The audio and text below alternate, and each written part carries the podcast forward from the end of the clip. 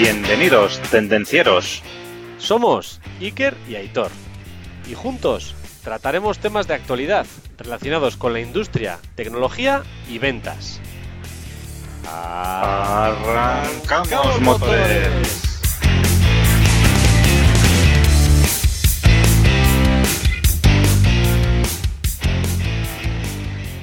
Buenos días, buenas tardes, buenas noches, buenas madrugadas, Aitor. Hello, my friend and tendencieros industriales. Welcome. Welcome again. ¿Qué tal va eso, Iker? Pues bien, bien, aquí, aquí, disfrutando del el verano norteño una semana más. Muy bien, Aquí muy bajo el sol y la lluvia. ¿Tú qué lo tal? Bien que te vas a, lo bien que te vas a conservar, Sí, ¿qué? eso es verdad. es Eso no lo dices, eso Mira no qué lo cutis, dices. Mira qué cutis. Oye, Cualquiera diría que tengo empe- 34 años. Nada, nada, nada. Una pregunta, Iker. ¿Cómo llevas el reto de la semana pasada? ¿Ya sabes cómo vas a cargar tu coche eléctrico? Pero me tengo que comprar uno. Hombre, por supuesto. Pues le he dado unas pequeñas vueltas, Aitor. No, no concibo ahora mismo en mi cerebelo comprarme un coche eléctrico, pero pensando a ver cómo montaría si solar o eólico, creo que no me quedan más narices que solar a pesar de los pocos días de lluvia, porque en mi piso o monto los cristales que tengo solares y en mi balconcito una pequeña placa, o no, los ventiladores que tengo para espantar a las palomas no creo que me den energía. Bueno, bueno, bueno. Lo que sí que es cierto, oye, eh, podcast muy interesante, ¿eh? So- energía solar y energía eléctrica, Eólica. energía eólica, ¿eh? Que hablamos en el podcast anterior. Muy interesante para todos que lo escuchen, ¿eh? Sí, señor. Oye, también, ya que estamos, el- parece que el tema de la vacunación va para adelante, ¿no? Oye, que ya vamos poco a poco, vamos pasando, se va pasando el coronavirus, pues oye, yo, Iker, me gustaría esta semana dedicar este programa, pues oye, a todas esas personas que ya se han puesto la vacuna corona- del coronavirus, ¿vale? Y a los que faltan, paciencia, que en breve os tocará a todos, ¿vale? Ya poco a poco en todos los países y en todas las ciudades va avanzando esto. Sí, señor. Lento, Paciencia, lento, pero sin pausa. ponerle ganas que de todos depende. O sea, que no hagáis Sí. como en Estados Unidos, que yo espero que los oyentes que allí tenemos ya se hayan vacunado. Mm. Espero que sí, que no tengan que entrar en estos sorteos que andan para que la gente se vacune, que, que no, que esto es por el bien de todos. Con lo cual, Sí. pincharos. Yo he de decir, Iker, ya a nivel un poco más personal aquí, hablando en- a nivel de España, yo era totalmente escéptico cuando decían que íbamos a alcanzar estos niveles de vacunación para el verano y la verdad es que por primera vez los políticos me han sorprendido gratamente. Yo creo que por primera vez, ¿eh? Yo Pero bueno, y a, a veces hacen las cosas bien. Yo era escéptico total, ¿eh? Lo reconozco y me equivoqué, mea culpa. Creo que es gracias a los sanitarios más que a los políticos, Aitor.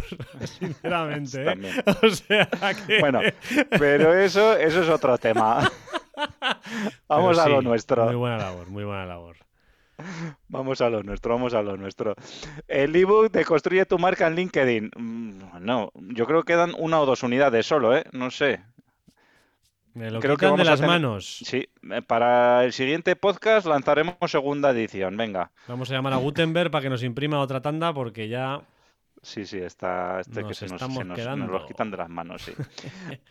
Y también recordar a todos los tendencieros y a todas las personas que nos estáis escuchando que nos podéis encontrar en nuestra página web tendencierosindustriales.com, en Instagram, nos vais a poder ver en YouTube y escucharnos en las diferentes plataformas de podcasting, Spotify, Apple Podcasts, iVoox, Google Podcasts eh, y alguna más por ahí que me he dejado. Y unas cuantas más, sí, señor. Eso es, eso.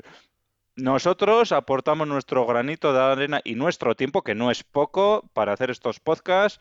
Y vosotros solo tenéis que darle al clic, clic, clic, cinco estrellas y recomendar para ayudar a que este podcast llegue a más gente. ¿eh? Y por eso os lo agradecemos de antemano.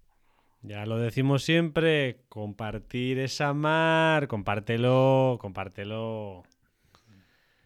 Muy bien. bien, Aitor. ¿Y hoy qué nos trae por aquí? ¿Qué nos trae por aquí? Hoy vamos a hablar, así en inglés como a ti te molan las palabras, del Customer Journey o el viaje del cliente. ¿Qué es eso? Pues mira, Iker, ¡arrancamos motores! ¡Arrancamos! Sí, señor. ¿Qué es el Customer Journey y para qué sirve? Pues bueno, lo que has dicho, Customer Journey o lo que es lo mismo dicho en castellano, el viaje del cliente, ¿vale? Entonces es un recorrido, es un camino imaginario por el que, o un recorrido en que nos tenemos que imaginar que hace el cliente cada vez que hace una interacción con la, con nuestra marca o con la empresa vendedora, ¿vale? Este camino abarca la vida del cliente, toda la vida del cliente desde que tenemos el primer contacto hasta que finaliza la relación con la empresa. Por un lado, las interacciones antes de realizar la primera compra y por otro lado también todos los puntos de contacto que ha realizado durante la compra y después de la compra también. ¿eh? Entonces, hasta que ya el cliente se desligue totalmente de la empresa. En el pasado se entendía que el ciclo o el progreso de compra coincidía completamente con lo que se llama el ciclo de la venta. Pero hoy en día, pues bueno, eh, el consumidor pues investiga y antes de empezar el ciclo de la venta, antes de presentarse como un potencial cliente, él ya eh, ha analizado diferentes opciones por diferentes medios, ¿no? Redes sociales, internet, páginas web, eh, prensa, artículos, revistas, diferentes por todos los medios que podemos encontrar, ¿no? Entonces, se dice que el 70% del Customer Journey ya ha sido completado incluso antes de que ese consumidor o esa persona se ponga en contacto con un comercial de esa empresa. ¿Vale? O sea, o sea que fijaros lo importante que es este Customer Journey, ¿no? Eh, el Customer Journey lo que trata es no solo desde que tenemos ese primer contacto, sino desde mucho antes, ¿vale? Entonces, dibujar el Customer Journey te permite tener una secuencia lógica de todas las interacciones con el cliente para diferentes procesos, ¿vale? Entonces, todo esto nos va a ayudar a visualizar cómo, percibe la cómo se percibe la relación con la empresa y las expectativas de ese cliente, ¿vale? Entonces, resulta muy útil para conseguir ponerse en el lugar de los clientes y de esta manera podemos analizar servicio que prestamos desde el punto de vista del cliente. O sea, lo que hacemos es ponernos en, los zapatos del cliente, ¿no? Para hacer este Customer Journey. Voy a comentar una pequeña diferencia entre el Customer Journey y el Customer Experience. Al final son dos conceptos bastante relacionados y hoy comentaremos un poquito del Customer Experience porque al final también da para mucho y hablaremos en otro capítulo, nos explayaremos, nos explicaremos mucho mejor. Sí, se puede pensar que es, lo mismo, pero no. Eso es, no es lo mismo. Hoy vamos a hablar del Customer Journey, del viaje del cliente. El Customer Experience o experiencia del cliente es la percepción que tiene el cliente de todas las interacciones que hace a través de la compra de todos los productos o servicios que haga. Al final, el principal reto de la gestión de esta experiencia es medir las percepciones en cada momento e identificar las expectativas que tiene el cliente de nuestra empresa. Al final, si no conocemos el viaje del cliente, difícilmente podemos gestionar su experiencia, por lo cual el primer paso es hacer o definir el Customer Journey, el viaje del cliente. Entonces, una vez definido el Customer Journey, entonces trabajaremos el Customer Experience, porque realmente conocer la opinión del cliente es la parte fundamental dentro de ese viaje. Con lo cual, espero que se haya entendido la diferencia porque hoy hablaremos del Customer Journey. ¿Qué beneficios, Aitor, puede tener el viaje del cliente en nuestra estrategia comercial? Claro, pues es muy importante el hacer este Customer Journey porque nos va a permitir conseguir una visión que lo que se dice Customer Centric. O sea, desde el punto de vista del cliente, no desde el punto de vista de nuestro punto, desde nuestro punto de vista, ¿no? Entonces hay que ponerse en los zapatos del cliente y analizarlo desde su punto de vista, ¿no? Entonces, eh, otro de los beneficios es que va a tener, imaginamos así, eh, imaginemos que departamentos dentro de nuestra empresa que son independientes, estancos, ¿no? Ventas, producción, logística, servicio técnico, almacén, eh, el repartidor. Entonces, el, con, el Customer Journey lo que hacemos es romper estos, estos departamentos, ¿no? De manera que eh, el cliente, o sea, de que vea, el cliente nos vea como una compañía, ¿no? Y que, que haya una alineación entre todas las áreas y siempre el, el foco sea el cliente, ¿vale? Eh, y no el foco sea los objetivos de mi departamento, ¿no? Entonces ahora estoy yo en ventas, mi departamento de ventas tiene unos objetivos con el cliente de vender más. El de logística es de que mis ratios sean los más bajos posibles. El de producción, eh, fabricarlo de la manera más eficiente. El de soporte técnico, pues atenderlo más rápido o tener los menores costes. O sea, pero en lugar de tener cada uno sus objetivos, pues poner todos que sean similares, ¿no? De cara, de cara al cliente, ¿no? Romper esos objetivos que muchas veces pueden ir en contra de otros objetivos, ¿no? De otros objetivos, quiero decir, de otros departamentos de la empresa, ¿no? Yo puedo querer vender mucho, pero si voy tirando los precios, pues eso va a ir contra márgenes y va a ir contra otras cosas. Yo soy el de logística, bajo los inventarios, porque eh, mi objetivo es bajar los inventarios, pero eso va a ir en contra del servicio, ¿no? Entonces, bueno, un poco lo que se trata es eh, romper esto, ¿no? También otro beneficio del custom, de realizar el Customer Journey es visualizar el impacto de las diferentes áreas de todos los departamentos que directa o indirectamente tienen en el cliente. Entonces, si tenemos el Customer Journey Map eh, dibujado, pues nos va a permitir visualizarlo de una manera sencilla. el, hacer el Customer Journey nos va a permitir adaptarnos a los diferentes tipos de clientes, ¿vale? Porque vamos a poder dibujar un diferente Customer Journey para un diferente, para cada diferente tipología de cliente. ¿eh? Entonces, cada tipología de cliente pues va a ser un tipo de buyer persona, ¿vale? Entonces, ahí haremos, pues oye, pues para este tipo, porque dentro de nuestro objetivo podemos tener diferentes buyer personas, ¿vale? Entonces, cada uno tendrá su customer journey. Y también otro de los beneficios es que si hacemos todo esto, va a mejorar el servicio al cliente. Podremos identificar dónde fallamos en la experiencia de usuario y cuando tenemos pues todo el Customer Journey dibujado delante nuestro, pues vamos a poder verlo fácilmente dónde fallamos. Iker, sigue tú a ver qué más beneficios tenemos porque son unos cuantos, ¿eh? son muchos, sí señor, sí señor. Otro beneficio que podemos obtener es innovación. ¿Qué me refiero con innovación? Al final, si profundizas en el análisis de la relación con tu cliente, descubres las necesidades que no están cubiertas o nuevas formas de satisfacer, con lo cual vas innovando el proceso. Es una mejora bastante interesante. Otro punto que nos sirve de beneficio es que ayuda a identificar las diferencias entre la experiencia que desea obtener el cliente y la que nosotros le estamos ofreciendo. Analizamos las diferencias y tratamos de que sean mínimas. También nos permite reconocer las necesidades particulares de los clientes en las distintas etapas del proceso de la compra. En cada uno de los puntos de contacto, en cada una de las partes, hay unas necesidades particulares que hay que cubrir.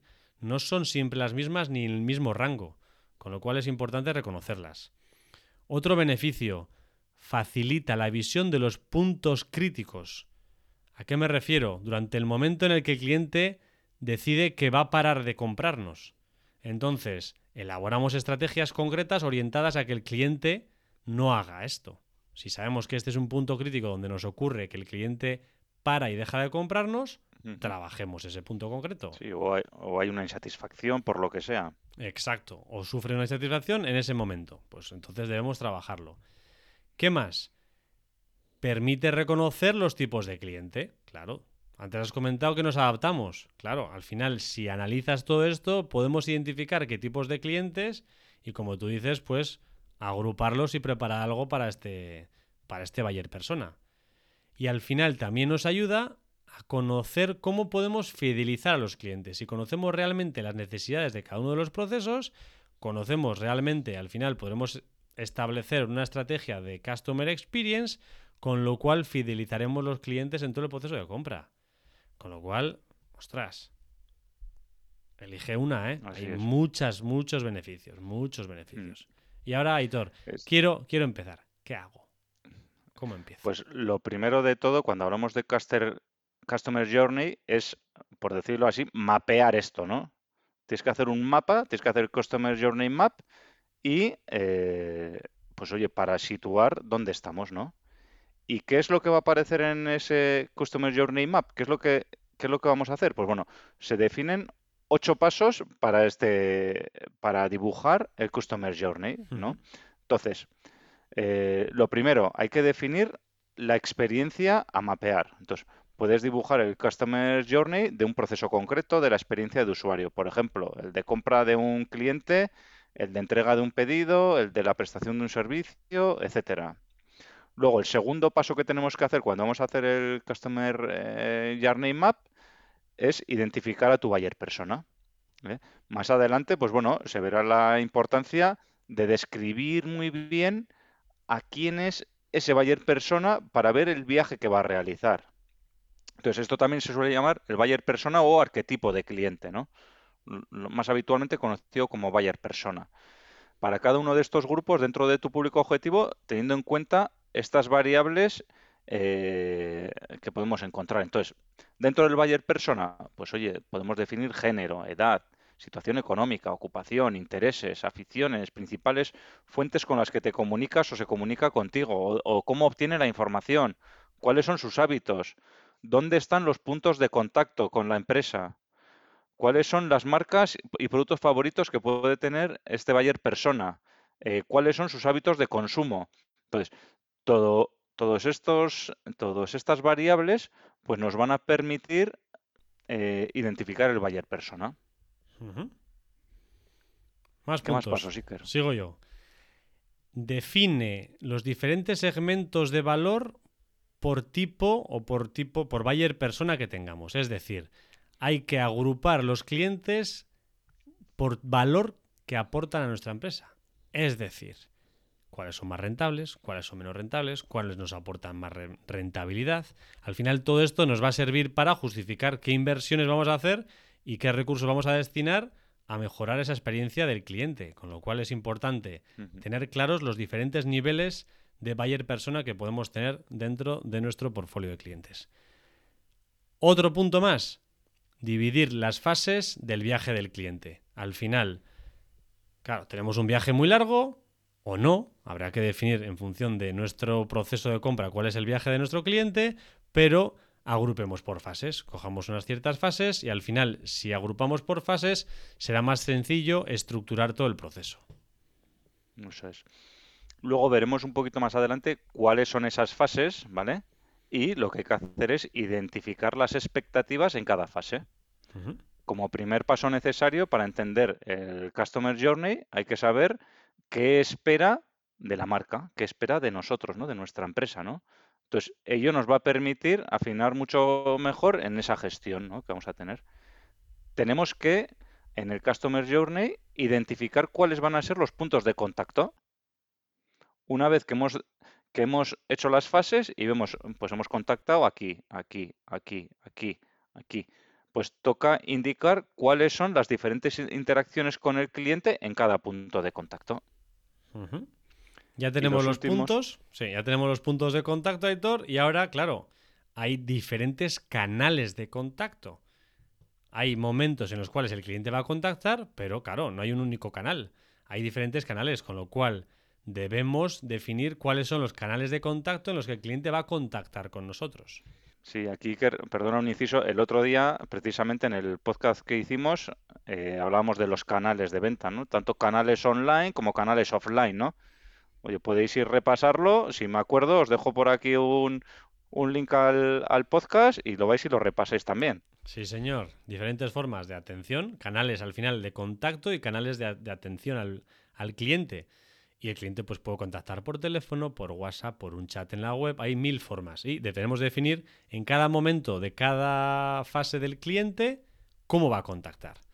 Y ya que tenemos definidos los siete puntos anteriores, ¿ahora qué tenemos que hacer? Pues unir, conectar todos los puntos. En último paso, conectamos todos los puntos uno detrás de otro y con eso ya tenemos definida de manera secuencial, ya tenemos el dibujo, ya tenemos el mapeado que has comentado, Editor, del Customer Journey. Entonces al final tendremos muchas opciones pues, de contacto, de puntos de contacto, de canales, bueno. Así es. Y ahora un poquito, pues para tener, hemos dicho las fases para definir el Customer Journey Map, ¿vale? Entonces, para dejarlo un poquito más claro todavía, ¿cuáles son las fases del Customer Journey durante la vida del cliente, ¿vale? Porque, bueno, no existe un modelo estándar de Customer Journey, ¿vale? Porque cada sector pues tendrá su modelo y cada compañía pues tendrá su Customer Journey, etcétera. Pero sí, a nivel general se pueden dividir en tres fases, ¿vale? Podemos definir que hay tres fases principales para lo que es el Customer, para lo que es el viaje del cliente, ¿vale? Y en total, dentro de cada fase podemos encontrar dos etapas, ¿vale? En total, seis etapas, ¿vale?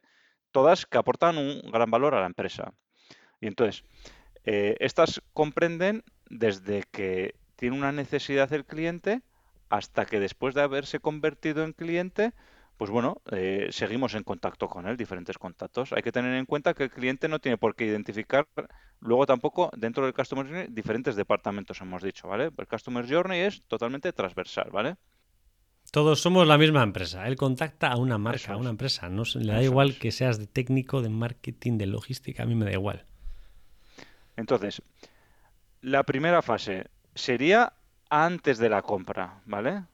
Entonces, dentro de la primera fase vamos a tener dos etapas. La primera etapa sería el descubrimiento, ¿vale? Entonces, esta fase es vital, de vital importancia para la captación, sobre todo, de nuevos clientes que no nos conocen.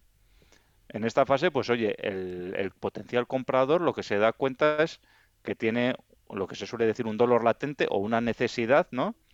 Pero no sabe si debe hacer algo al respecto o qué lo está causando o cómo solucionarlo ni cómo definirlo, ¿no? Entonces, tiene ahí una necesidad, en, un principio tiene una necesidad que él igual ni es consciente, pero de repente se da cuenta, ¿no? De que tiene esa necesidad, ¿no? De que tiene ese punto de dolor, ¿no? Entonces, eh, el buyer persona en este momento no está buscando soluciones ni está haciendo ninguna investigación, ¿vale? Hasta que llega el momento en que empieza a buscar soluciones, que es, es lo que hemos dicho antes, el descubrimiento, ¿no? Cuando se da cuenta de que tengo esa necesidad o ese punto de dolor, ¿vale?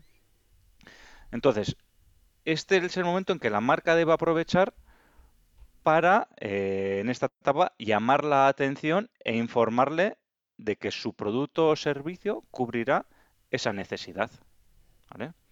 Entonces, seguimos en la fase antes de la compra. Pasamos a la segunda etapa, que sería la consideración, ¿vale? Entonces, en esta etapa los compradores ya saben lo que quieren comprar, ¿vale? Yo tenía una necesidad, no sabía lo que era. Yo vivía bien en mi pueblo, ¿vale? Iba a todos los sitios andando hasta que de repente descubrí que había una cosa que se llamaba coche eléctrico y me permitía desplazarme, ¿no? Más. Entonces, ya he pasado la, la primera etapa, ¿no? De descubrimiento. Necesito un coche eléctrico. Y entonces ahora ya en la fase de consideración te planteas eh, lo que quieres comprar, ¿no? Y entonces, en esta fase de consideración es cuando empiezas a evaluar diferentes opciones, diferentes proveedores, empiezas a investigar ya en redes sociales, pero ya haciendo foco en tu necesidad, ¿no? En lo que tú quieres, ¿no? Ves artículos en internet, vídeos en YouTube, foros, escuchas podcasts, preguntas a conocidos, y en este momento es cuando la marca debe informar al cliente sobre las características y beneficios de su producto, ¿vale? Entonces, ahora es cuando tenemos que adaptar nuestro producto al cliente, ¿no? A los, explicándole los beneficios. En la primera etapa decíamos, oiga, estamos aquí y ahora te cubrimos estas necesidades que tú tienes. Y a partir de aquí pasaríamos a la segunda fase.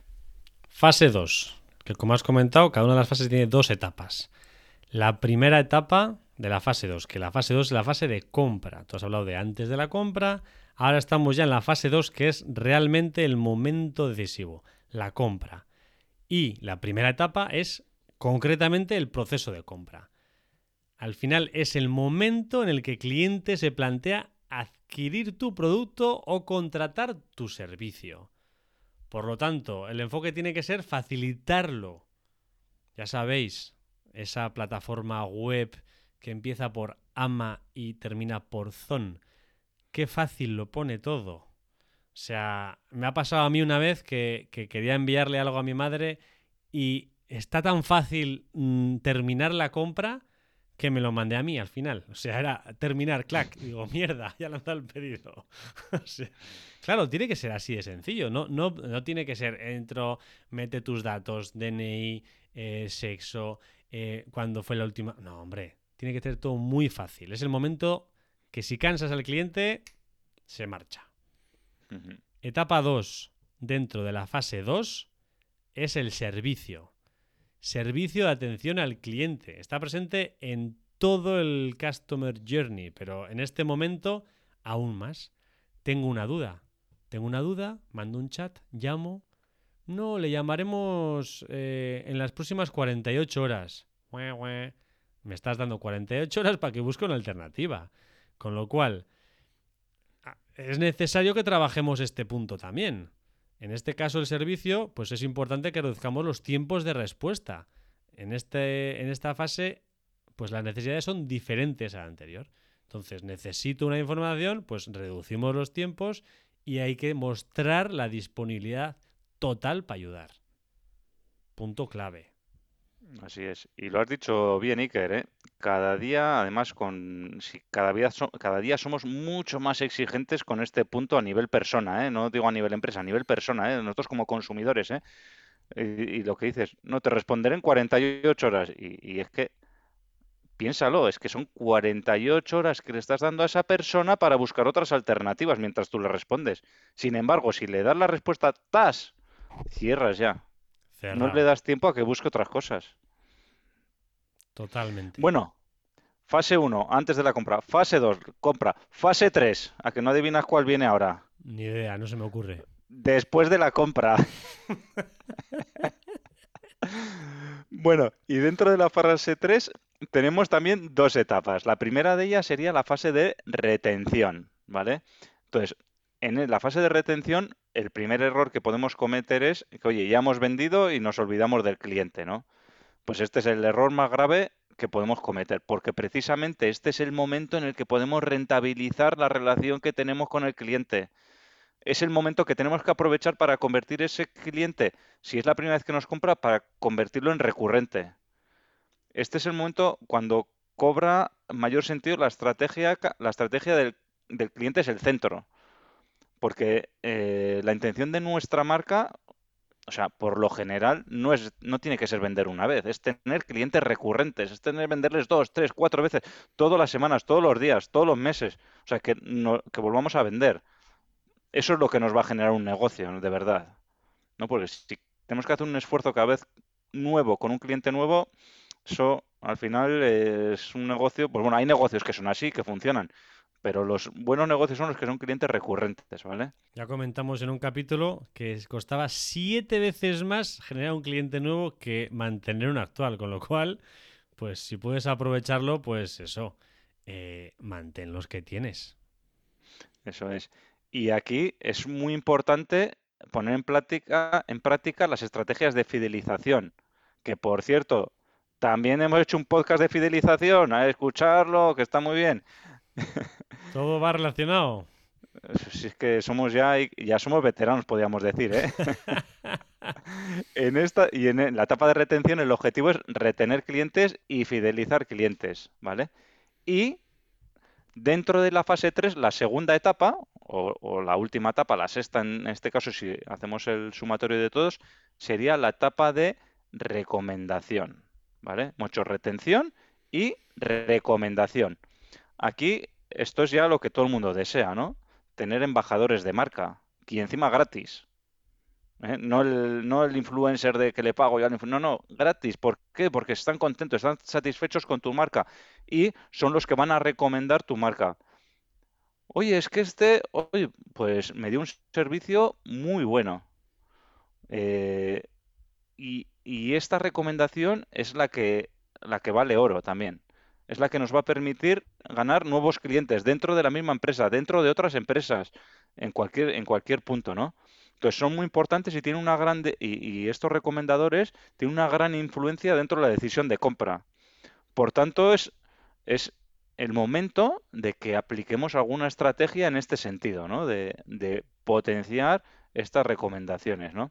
Entonces, En esta etapa hay que trabajar dos aspectos. Aumentar la vinculación con el cliente a través de ventas cruzadas de productos o, productos complementarios o incluso, ¿por qué no?, programas de fidelización y gestionar un programa de recomendación de tus productos y servicios.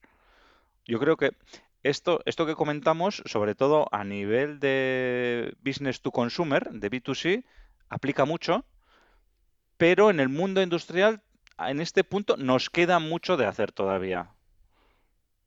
Y es muy importante, ¿eh? Mm.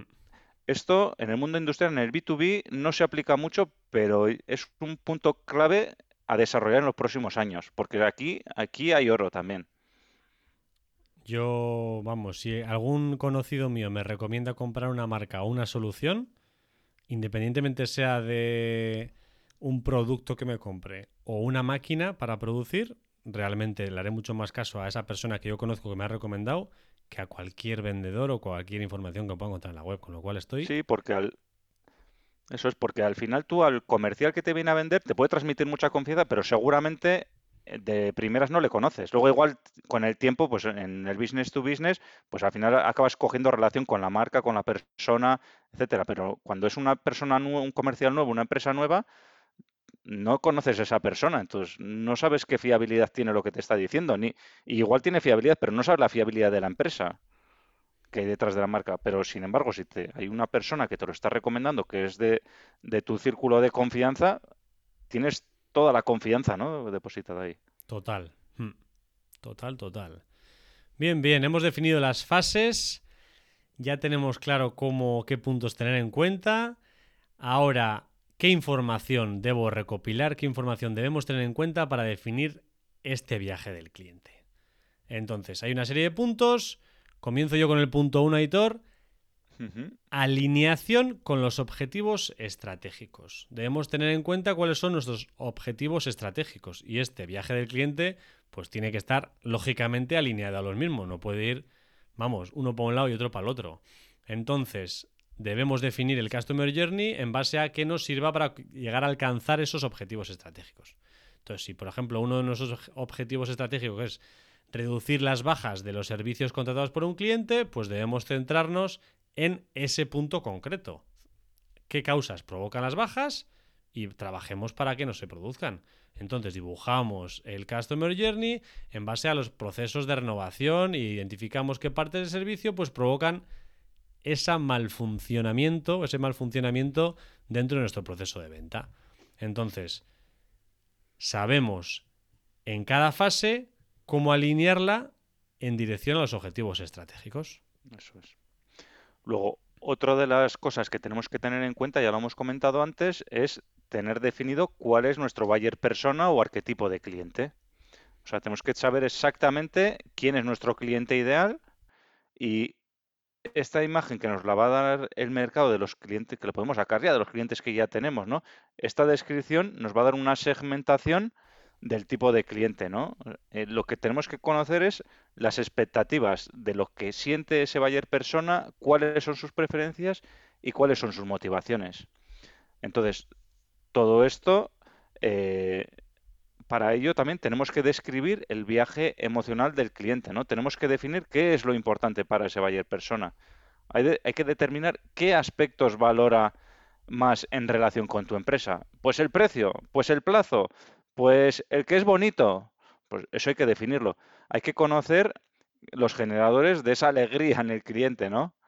Y explorar cuáles son sus puntos de dolor o sus necesidades. Entonces, hay que tener perfectamente definido el buyer persona. Otra cosa que hay que tener definida también claramente son los puntos de contacto. Lo hemos ido comentando también arriba. Al final, los puntos de contacto son los lugares donde la empresa y el cliente interactúan entre sí durante las fases del viaje del cliente. Debemos tener claro cuáles son todos esos puntos de contacto y debemos crear, como has comentado antes, ese mapa de contactos del viaje del cliente. Hay infinidad de puntos de contacto posibles, o sea, pueden ser desde las llamadas del centro de llamadas, desde una feria, una exposición, nuestra web, un anuncio en el periódico, en televisión o radio, eh, un correo electrónico, un formulario web de contacto. Hay mil puntos de contacto. Todos son puntos de contacto del viaje. LinkedIn. Es que hay infinidad o sea, de puntos de contacto y de canales de contacto. Con lo cual, definamos muy bien todos los puntos de contacto porque en cada uno de ellos se puede escapar el cliente. Así es. Más cosas a tener en cuenta, las expectativas del cliente. Este es un elemento esencial y me refiero a conocer qué espera el cliente en relación a la empresa. La descripción, el hacer un buyer persona nos puede ayudar a conocer cuáles son esas expectativas en cada una de las fases o en cada una de las interacciones o puntos de contacto. Entonces es importante tener bien definidas cuáles son las expectativas para establecer unos objetivos con respecto a lo que la empresa pretende conseguir en cada interacción con el cliente. Y para eso tenemos el, mapa del, Customer Journey. ¿eh? Entonces, por otra parte, hay que permitir identificar en qué momentos se está fallando y así identificar si no se están cumpliendo dichas expectativas, ¿no? O sea, si ponemos cuáles son las expectativas, en cada momento pues sabremos si las cumplimos o no las cumplimos. Otro punto a trabajar son los momentos de la verdad. ¿Y qué queremos decir con esto? Todas las interacciones que hay con el cliente son importantes y deben ser gestionadas. Pero hay algunas que para el cliente, para el cliente, no para nosotros, para el cliente, son más importantes. Entonces, los momentos de verdad son aquellos momentos o puntos críticos del Customer Journey en los que las expectativas del cliente son más altas. Y es en ese momento donde no se puede fallar. O sea, puntos de contacto hay muchos. Puntos de contacto puede ser, me inscribo en una web, me doy de alta y no me llega el correo de bienvenida. Bueno, no pasa nada. Bienvenida al cliente. Me ha dado de alta no es necesario que me llegue el correo. Hombre, si me llega me pongo más contento, si no me llega no pasa nada, claro, pero si adquiero el producto y de repente tengo una duda y llamo al servicio de atención al cliente y nadie me coge y vuelvo a llamar y nadie me atiende, ostras, ahí no se puede fallar. En un servicio postventa, la agilidad es vital. Entonces, ese es un punto crítico. No podemos fallar ahí. ¿Podemos fallar en otro? Bueno, podemos fallar. Si debemos fallar, debemos fallar en uno que no sea crítico. Y debemos definir los momentos de verdad, de la verdad, y trabajarlos bien. igual que los momentos de la verdad, hay que definir los puntos de dolor. Ya hemos comentado antes. O las necesidades. Cuando hablamos de punto de dolor, no necesariamente decimos ahí que, ah, que me está doliendo físicamente, ¿no? Sino que es las cosas que le pican al cliente, ¿no? Las cosas que le mueven, ¿no? Esas necesidades, ¿no? representan las situaciones en el viaje emocional del cliente donde puede acabar también eh, bueno, con las necesidades o también puede acabar en diferentes emociones, ¿no? Que pueden hacerle sufrir, ¿no? También. Entonces, los puntos de dolor te ayudan a identificar mejoras continuas en el servicio. Estos puntos de dolor pueden ocurrir en interacciones de, de en diferentes, en los momentos de la verdad, por ejemplo. Eh, y esto hace referencia a los momentos que el cliente percibe una mala experiencia, sea no un momento de la verdad. Entonces hay que analizar todos esos puntos de dolor o todos esos puntos también en los que el cliente ha sufrido en, ese, en esa relación con nosotros, ¿no? Podría ser lo que decíamos antes, ¿no? Que una empresa tuviera muy bien definido el Customer Journey, que los procesos estén perfectamente definidos, pero luego a la hora de ejecutar, pues eh, el, cliente eh, toma un contacto, por el ejemplo que has puesto tú del servicio técnico y no haya tenido una buena experiencia, entonces eso le va a generar un punto de dolor, ¿no? Y eso, por muy bien que esté dibujado el Customer Journey, luego hay que, si no se ejecuta bien por los motivos que sea, pues hay que analizarlo para corregirlo, ¿no? Y hay que gestionarlo. El punto siguiente lo has comentado también, Aitor, las emociones. Al final, si trabajamos los puntos de dolor, si trabajamos los momentos de la verdad. En todos estos puntos y momentos, al final se producen unas ciertas emociones. Y esas emociones son las que debemos trabajar. Esto va más relacionado con el Customer Experience, pero es importante que tengamos claro que hay un, vamos, hay un vaivén de emociones positivas y negativas a lo largo de todo el proceso y debemos tener claro que existen y que debemos trabajarlas. Al final, los diferentes procesos de compra que pueda haber son muy, muy distintos. O sea, no es lo mismo comprar eh, yo qué sé, una casa, la hipoteca de una casa, que comprarte ropa, que comprarte, bueno, hay infinidad de cosas diferentes, un seguro. Bueno, pues cada uno tiene su proceso, tiene sus emociones y debemos ser conscientes y debemos trabajarlas. Así es. Bueno, y el último punto a tener en cuenta cuando vamos a hacer el Customer Journey, este es un punto que siempre lo decimos no solo para esto, sino para otras cosas también, es la consistencia. Esta es una clave en la, una de las claves en la gestión del Customer Journey. Hay que ser consistentes en las experiencias que brindamos a los clientes a lo largo del mapa del viaje del cliente. Eh, y entonces la consistencia es clave para lograr satisfacción y fidelización. O sea, lo que no puede ser es que estemos dando una experiencia, por ejemplo, preventa eh, que es consistente y luego llega a la postventa y es nefasta. No, no, no, tiene que ser consistente, pero en lo bueno, no en lo negativo. ¿eh? Efectivamente. Eh, no, pues también puede ser que sea consistente en lo malo, que sea malo, malo en la precompra, malo en la compra y malo en la postcompra, ¿no? Pero bueno. esa empresa va a cerrar, ¿no? Entonces ya está. Pero sí que puede ser que tengamos una fase primera que hemos dicho antes de la compra mala, una fase de la compra buena, pues bueno, entonces en las que hay que mejorar, ¿no? Y hay que ser consistente a lo largo de las diferentes fases, ¿no? Entonces, las empresas que más éxito han tenido en el Customer Experience, lo que reconocen es que brindar experiencias consistentes a lo largo de todo el proceso es la mejor forma de conseguir clientes fieles, ¿no? Clientes fidelizados, ¿no? De conseguir la lealtad de esos clientes, ¿no? Que tener recomendadores, ¿no? Que tener embajadores de tu marca luego a posteriori. Muy bien, ya hemos hecho todo bien, ahí todo hemos definido todo perfecto. ¿Qué errores podemos cometer a la hora de dibujar el Customer Journey? Llegamos al final. Sí, llegamos al final del capítulo y, lógicamente, pues podemos hacerlo mal. No siempre podemos hacerlo bien. Y hay cinco errores que son muy habituales que podemos cometer y que definiéndolos, pues esperamos que no los cometamos. Entonces, como error número uno y más habitual, no tener un objetivo claro, no definir un objetivo claro. Al final, si no tengo fijado un objetivo claro, ¿qué hago dibujando el Customer Journey? Si no sé realmente lo que quiero conseguir, eh, ¿qué hago dibujando el Customer Journey, no? Pues entonces, primero debemos tener un objetivo claro. Y un error puede ser no tenerlo. Otro error, número dos, lógicamente, no tener bien definido a tu buyer persona. Al final, eh, lo que hemos dicho, si realmente definimos un buyer persona y orientamos todo el customer journey a esa persona y no es la que realmente toca, pues de poco sirve. Con lo cual, error número dos, no definir bien el buyer persona. Error número tres es dibujar el customer journey según tú. Al final, esto es muy mm, habitual, ¿eh? Esto es muy habitual. Dices, bueno. Nos miramos el ombligo. Yo lo haría así, no. Yo lo haría así, no. Hemos dicho que el cliente es el centro. Entonces, si el cliente es el centro, debemos dibujar el Customer Journey en base al cliente, en base al buyer persona que hemos definido. ¿Cómo es esa persona? Si esa persona tiene 15 años y nosotros tenemos 50, pues no podemos hacerlo a nuestro gusto, tenemos que hacerlo al gusto del buyer persona que hemos definido.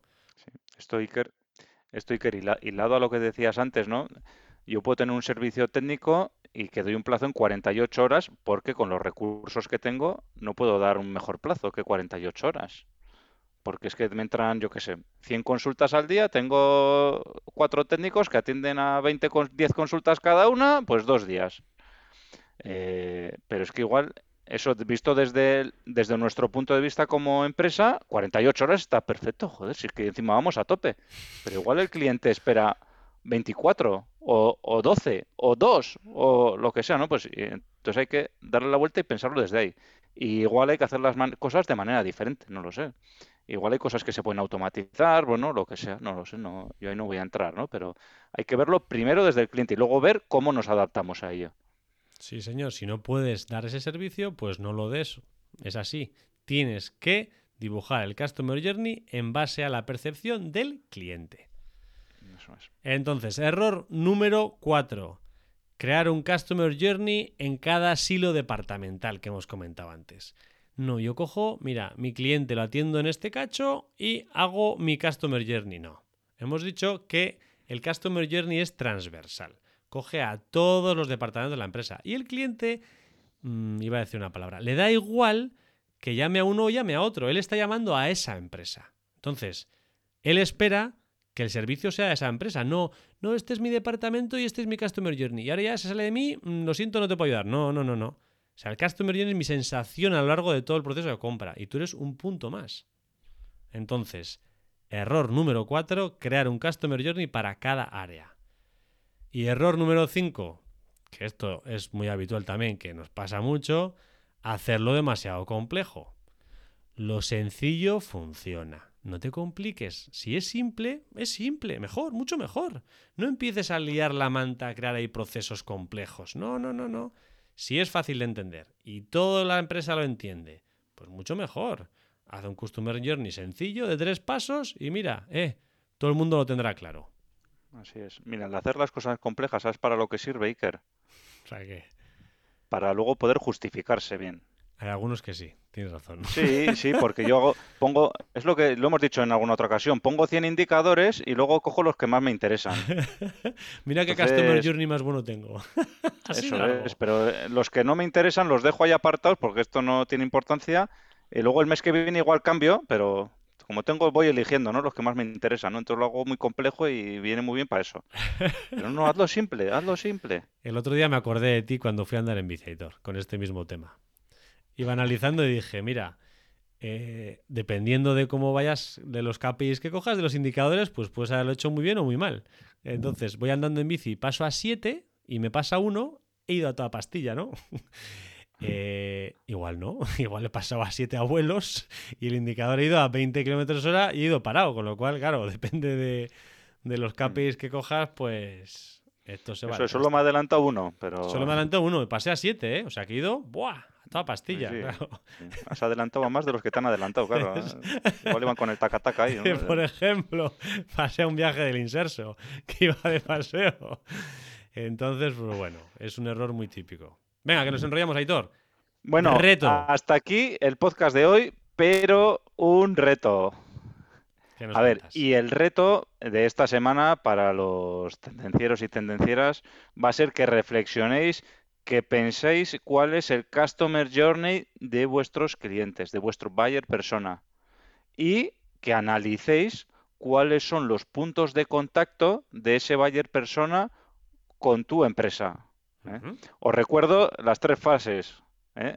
Antes de comprar, durante la compra y después de comprar. ¿eh? Luego, si queréis saber las etapas, volvéis a escuchar el podcast ¿eh? y le dais al like. Muy y bien, la semana que viene, Iker, examen, ¿eh? Sí, Eh, señor. para todos los tendencieros. O sea, que ir haciendo los deberes que os vamos a hacer examen. Bueno, Aitor, como siempre, un verdadero placer haber pasado este rato contigo y con todos los tendencieros. Te deseo una muy buena semana. Muchas gracias, Iker, y muchas gracias, tendencieros. Nos vemos en el próximo vídeo. Chao. Chao. Hasta aquí el tema de hoy. Esperamos que te haya gustado. Si es así, suscríbete, comparte y dale al me gusta. Puedes proponernos temas, dudas y demás consultas en comentarios y en LinkedIn. No lo dudes, te ayudaremos.